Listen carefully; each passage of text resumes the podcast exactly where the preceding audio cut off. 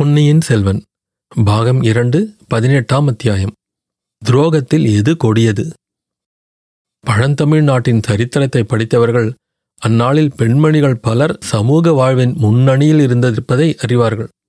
மன்னர் குலத்தில் பிறந்த மாதரசிகள் மிகவும் கௌரவிக்கப்பட்டார்கள்.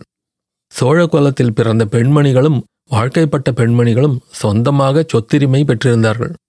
ஒவ்வொருவருக்கும் தரவாரியாக கிராமங்களும் நன்சை புன்சை நிலங்களும் கால்நடை செல்வமும் இருந்தன. இந்த உடைமைகளை அவர்கள் எவ்வாறு உபயோகித்தார்கள் என்பதை முக்கியமாக கவனிக்க வேண்டும். பலர் ஆலயங்களில் தங்கள் பெயரால் பலவித திருப்பணிகள் நடைபெறுவதற்கு சொத்துக்களை உபயோகப்படுத்தினார்கள். திருவிளக்கு ஏற்றுதல் திருமாலை புனைந்து சாற்றுதல் தேசாந்திரிகளுக்கும் சிவனடியார்களுக்கும் திரு அமுது செய்வித்தல் ஆகியவற்றுக்கு பல அரசகுல மாதர்கள் நிபந்தங்கள் ஏற்படுத்தி சிலாசாசனம் அல்லது செப்பு பட்டயத்தில் அவற்றை பொறிக்கும்படி செய்தார்கள். அரண்மனை பெண்டிர் ஆலய திருப்பணி செய்தல் அந்த நாளில் பொது வழக்கமாயிருந்திருக்க சுந்தர சோழரின் அருமை புதல்வி குந்தவை பிராட்டி மட்டும் வேறொரு வகை அறத்துக்கு தம் உடைமைகளை பயன்படுத்தினார். நோய்பட்டிருந்த தம் தந்தையின் நிலையை கண்டு இறங்கியதனால்தானோ என்னமோ அவருக்கு நாடெங்கும் தர்ம வைத்திய சாலைகளை நிறுவ வேண்டும் என்னும் ஆர்வம் உண்டாயிற்று. பழையாறையில் பராந்தக சக்கரவர்த்தியின் பெயரால் ஓர் ஆதுரசாலை ஏற்படுத்தியிருந்ததை முன்னமே பார்த்தோம். அதுபோலவே தஞ்சையில் தன் தந்தையின் பெயரால் ஆதுரசாலை அமைப்பதற்கு குந்தவை தேவி ஏற்பாடு செய்திருந்தார். இந்த விஜயதசமி தினத்தில் அந்த ஆதுரசாலையை ஆரம்பிக்கவும் அதற்குரிய சாசனங்களை எழுதி கொடுக்கவும் ஏற்பாடாயிருந்தது. தஞ்சை கோட்டைக்கு வெளியே உள்ள புறம்பாடியில் பெருமாள் கோயிலுக்கு எதிர்ப்பட்ட கருட மண்டபத்தில் சுந்தர சோழ ஆதுரசாலையின் ஆரம்ப வைபவம் நடந்தது. திருமால் காக்கும் தெய்வமாதலாலும் கருடாழ்வார் அமுதம் கொண்டு வந்தவராதலாலும் விஷ்ணு கோயிலை ஒட்டிய கருட மண்டபத்தில் குந்தவை பிராட்டி ஆதுரசாலையை ஏற்படுத்தி வந்தார். இந்த வைபவத்திற்காக தஞ்சை நகர மாந்தரும் அக்கம்பக்கத்து கிராமவாசிகளும் கணக்கற்றவர்கள் கூடியிருந்தார்கள். ஆண்களும் பெண்களும் குழந்தைகளும் அலங்கார ஆடை ஆபரணங்கள் பூண்டு கோலாகலமாக திரண்டு வந்திருந்தார்கள். சோழ சக்கரவர்த்தியின் உடன் கூட்டத்து அமைச்சர்களும் பெருந்தர சிறுதர அதிகாரிகளும் சிலாசாசனம் பொறிக்கும் கல் தச்சர்களும் செப்பு பட்டயம் எழுதும் விசுவகர்மர்களும் அரண்மனை பணியாளர்களும் ஏராளமாக வந்து கூடியிருந்தார்கள். தாரை தப்பட்டை முதலிய வாத்தியங்களை எட்டு திசையும் நடுங்கும்படி முழங்கிக் கொண்டு வேளக்காரப் படையினர் வந்தார்கள். தஞ்சை கோட்டையின் காவல் படை வீரர்கள் வாள்களையும் வேல்களையும் சுழற்றி டனார் டனார் என்று சத்தப்படுத்தி கொண்டு வந்தார்கள். பழுவேட்டரையர்கள் இருவரும் யானை மீது ஏறி கம்பீரமாக வந்தார்கள். இளவரசர் மதுராந்தக தேவர் வெள்ளை புறவியின் மேல் ஏறி உட்காரத் தெரியாமல் உட்கார்ந்து தவித்துக் கொண்டு வந்து சேர்ந்தார். இளவரசி குந்தவை பிராட்டியும் அவருடைய தோழிகளும் முதிய அரண்மனை மாதர் சிலரும் பல்லக்கில் ஏறி பவனி வந்தார்கள். இன்னொரு பக்கம் இருந்து பழுவூர் இளையராணி நந்தினியின் பனை இலச்சினை கொண்ட தந்த பல்லக்கும் வந்தது. அரண்மனை மாதர்களுக்கென்று ஏற்படுத்தியிருந்த நீலப்பட்டு விதானமிட்ட இடத்தில் குந்தவை தேவியும் பழுவூர் ராணியும் மற்ற மாதர்களும் வந்து அமர்ந்தார்கள். பிறகு பெரிய பழுவேட்டரையர் சமிக்ஞை செய்ததின் பேரில் வைபவம் ஆரம்பமாயிற்று. முதலில் ஓதுவா மூர்த்திகள் இருவர் மந்திரமாவது நீரு என்ற தேவார பதிகத்தை பாடினார்கள். யாழ் மத்தளம் முதலிய இசைக்கருவிகளின் ஒத்துழைப்புடன் மிக இனிமையாக பாடப்பட்ட அந்த பாடலை கேட்டு மக்கள் மெய்மறந்திருந்தார்கள் அந்த பெரிய ஜனக்கூட்டத்தில் அப்போது நிசப்தம் நிலவியது. ஆனால் அரண்மனை பெண்டிர் அமர்ந்திருந்த இடத்தில் மட்டும் மெல்லிய குரலில் இருவர் பேசும் சத்தம் எழுந்தது.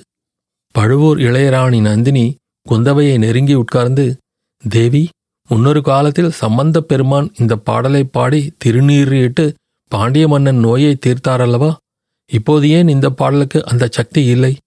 பாடலுக்கு சக்தி இல்லாவிட்டாலும் திருநீற்றுக்கும் சக்தி இல்லாமற் போய்விட்டதே. மருந்து மூலிகை மருத்துவர் மருத்துவ சாலை இவ்வளவும் இல்லாமல் இக்காலத்தில் முடியவில்லையே என்று கேட்டாள்.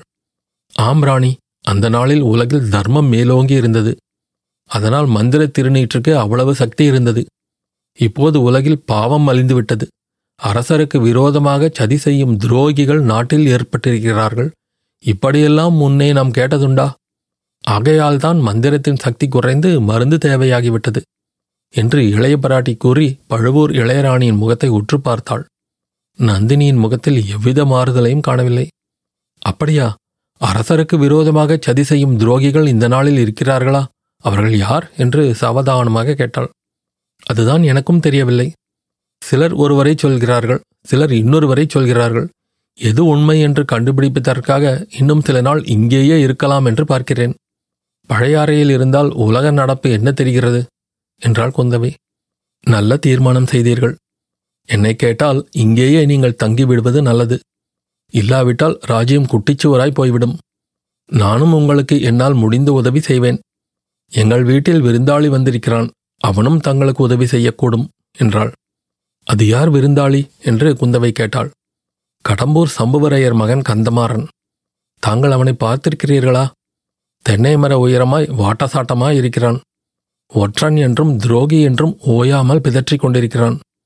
ராஜ துரோகத்தை பற்றி சற்று முன் சொன்னீர்களே. ராஜ துரோகத்தை காட்டிலும் பெரிய துரோகம் இன்னதென்று தங்களால் சொல்ல முடியுமா? நன்றாய் சொல்ல முடியும். கைப்பிடித்த கணவனுக்கு பெண்ணாய் பிறந்த ஒருத்தி துரோகம் செய்தால் அது ராஜ துரோகத்தை காட்டிலும் கொடியதுதான். இப்படி சொல்லிவிட்டு குந்தவை தேவி நந்தினியின் முகத்தை உற்று பார்த்தாள். அவள் எதிர்பார்த்த மாறுதல் ஒன்றும் நிகழவில்லை. நந்தினியின் முகத்தில் முன்போலவே மோகன புன்னகை தவழ்ந்தது தாங்கள் சொல்வது ரொம்ப சரி. ஆனால் கந்தமாறன் ஒப்புக்கொள்ள மாட்டான். எல்லாவற்றிலும் கொடிய துரோகம் சிநேகித துரோகம் என்று சொல்வான். அவனுடைய அருமையின் அன்பன் என்று கருதிய ஒருவன் ஒற்றனாக மாறிப்போனதும் அல்லாமல் இவனுடைய முதுகில் குத்தி போட்டுவிட்டு ஓடிப்போய்விட்டானாம் அது முதல் கந்தமாறன் இவ்விதம் பிதற்றிக் கொண்டிருக்கிறான். யார் அவன் அவ்வளவு நீசத்தனமாக காரியத்தை செய்தவன். யாரோ வந்தியத்தேவனாம். தொண்டை நாட்டில் திருவல்லம் என்னும் ஊரில் முன்னம் அரசு புரிந்த வானர் குலத்தைச் சேர்ந்தவனாம். தாங்கள் கேள்விப்பட்டதுண்டோ? குந்தவை தன் முத்து போன்ற பற்களினால் பவழச் செவ்விதழ்களை கடித்துக் கொண்டாள். எப்போதோ கேட்ட மாதிரி இருக்கிறது. பிற்பாடு என்ன நடந்தது? பிற்பாடு என்ன? கந்தமாறனை முதுகில் குத்திப் போட்டு அவனுடைய சிநேகிதன் ஓடிவிட்டான். அந்த ஒற்றனை பிடித்து வருவதற்கு என் மைத்துனர் ஆள்களை அனுப்பியிருப்பதாக கேள்வி. அவன் ஒற்றன் என்பது எப்படி நிச்சயமாய் தெரியும்? அவன் ஒற்றனோ இல்லையோ எனக்கு என்ன தெரியும்? சம்புவரையர் மகன் சொல்வதைத்தான் சொல்கிறேன். தாங்கள் வேண்டுமானால் நேரில் அவனிடமே கேட்டு எல்லா விவரமும் தெரிந்து கொள்ளலாம். ஆமாம் சம்புவரையர் மகனை நானும் பார்க்க வேண்டியதுதான். அவன் பிழைத்ததே புனர்ஜன்மம் என்று கேள்விப்பட்டேன். அப்போது முதல் பழுவூர் அரண்மனையிலேதான் அவன் இருக்கிறானா? ஆம் காயம்பட்ட மறுநாள் காலையில் நம் அரண்மனையில் கொண்டு வந்து போட்டார்கள். காயத்துக்கு வைத்திய சிகிச்சை செய்ய வேண்டிய பொறுப்பும் என் தலையில் விழுந்தது. மெதுவாக உயிர் பிழைத்துக் கொண்டான். காயம் இன்னும் முழுவதும் ஆறியபாடில்லை நீங்கள் பக்கத்திலிருந்து பராமரித்தும் இன்னும் முழுதும் குணமாகவில்லை என்பது ஆச்சரியமான விஷயம்தான்.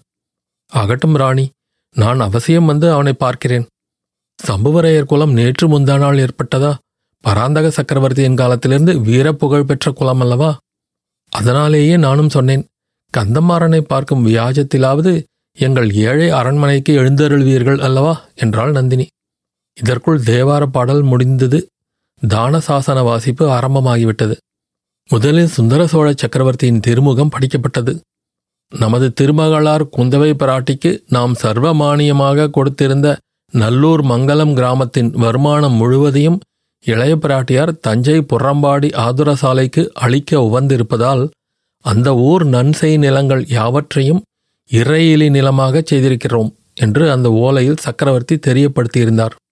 திருமந்திர ஓலை நாயகர் அதை படித்தபின் தனாதிகாரி பெரிய பழுவேட்டரையரிடம் கொடுக்க பழுவேட்டரையர் அதை இரு கரங்களாலும் பெற்று கண்களில் ஒற்றிக்கொண்டு கணக்காயரிடம் கொடுத்து கணக்கில் பதிய வைத்துக் கொள்ளும்படி சொன்னார். பிறகு குந்தவை பிராட்டியின் தான சிலாசாசனம் படிக்கப்பட்டது. மேற்கூறிய கிராமத்து சர்வமானிய நிலங்களை அந்த ஊர் விவசாயிகளே சகல உரிமைகளுடன் அனுபவித்துக் கொண்டு தஞ்சாவூர் சுந்தர சோழ ஆதுரசாலை வைத்தியருக்கு ஆண்டு ஒன்றுக்கு இருநூறு கலம் நெல்லும் ஆதுரசாலையில் சிகிச்சை பெறும் நோயாளிகளுக்காக தினந்தோறும் ஐம்பது படி பசும்பாலும் ஐந்து படி ஆட்டுப்பாலும் நூறு இளநீரும் அனுப்ப வேண்டியது என்று கருங்கலில் செதுக்கப்பட்டிருந்ததுடன் எழுதியவன் பெயரும் எழுதியதை மேற்பார்வை செய்த அதிகாரிகளின் பெயர்களும் அதில் விவரமாக பொறிக்கப்பட்டிருந்தன. அந்த சிலாசாசனத்தை படித்த பிறகு அங்கு இந்த வைபவத்துக்காக வந்திருந்த நல்லூர் மங்கள கிராமத் தலைவர்களிடம் ஒப்படைக்கப்பட்டது. கிராமத் தலைவர்கள் சாசன கல்லை பயபக்தியுடன் வாங்கிக் கொண்டு அருகில் நின்ற யானை மீது ஏற்றினார்கள்.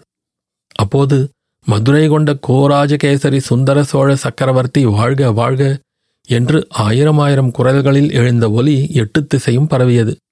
அந்த குரல் ஒலியுடன் போட்டியிட்டு கொண்டு நூறு அறப்பறைகளின் முழக்கம் எழுந்து வானை அளாவியது. பின்னர் வரிசை கிரமமாக இளைய பிராட்டி குந்தவை தேவி வாழ்க வீரபாண்டியன் தலை கொண்ட வீராதி வீரர் ஆதித்த கரிகாலர் வாழ்க ஈழங்கொண்ட இளவரசர் அருள்மொழிவர்மர் வாழ்க சிவஞான கண்டராதித்தரின் தவப்புதல்வர் மதுராந்தகத்தேவர் வாழ்க என்றெல்லாம் கோஷங்களும் பிரதிகோஷங்களும் எழுந்தன. கடைசியில் தனாதிகாரி தானிய பண்டாரத் தலைவர் இறை விதிக்கும் தேவர் பெரிய பழுவேட்டரையர் வாழ்க தஞ்சை கோட்டை தலைவர் சின்ன பழுவேட்டரையர் காலாந்தகண்டர் வாழ்க என்ற கோஷங்கள் எழுந்தபோது ஒலியின் அளவு பெரிதும் குறைந்துவிட்டது. பழுவூர் வீரர்கள் மட்டும் அக்கோஷங்களை செய்தார்களே தவிர கூடியிருந்த பொதுமக்கள் அதிகமாக அதில் சேர்ந்து கொள்ளவில்லை. அப்போது பழுவூர் இளையராணியின் முகத்தை பார்க்க வேண்டுமென்று குந்தவை பிராட்டி முயற்சி செய்தும் பலிக்கவில்லை. முக்கியமாக ஆதித்த கரிகாலரை பற்றி வாழ்த்தோல் எழுந்த சமயத்தில் நந்தினியின் முகத்தை பார்த்திருந்தால் இரும்பு நெஞ்சம் படைத்த இளைய பிராட்டி கூட பெரிதும் திகில் கொண்டிருப்பாள் என்பதில் ஐயமில்லை. அத்தியாயம் முடிவு.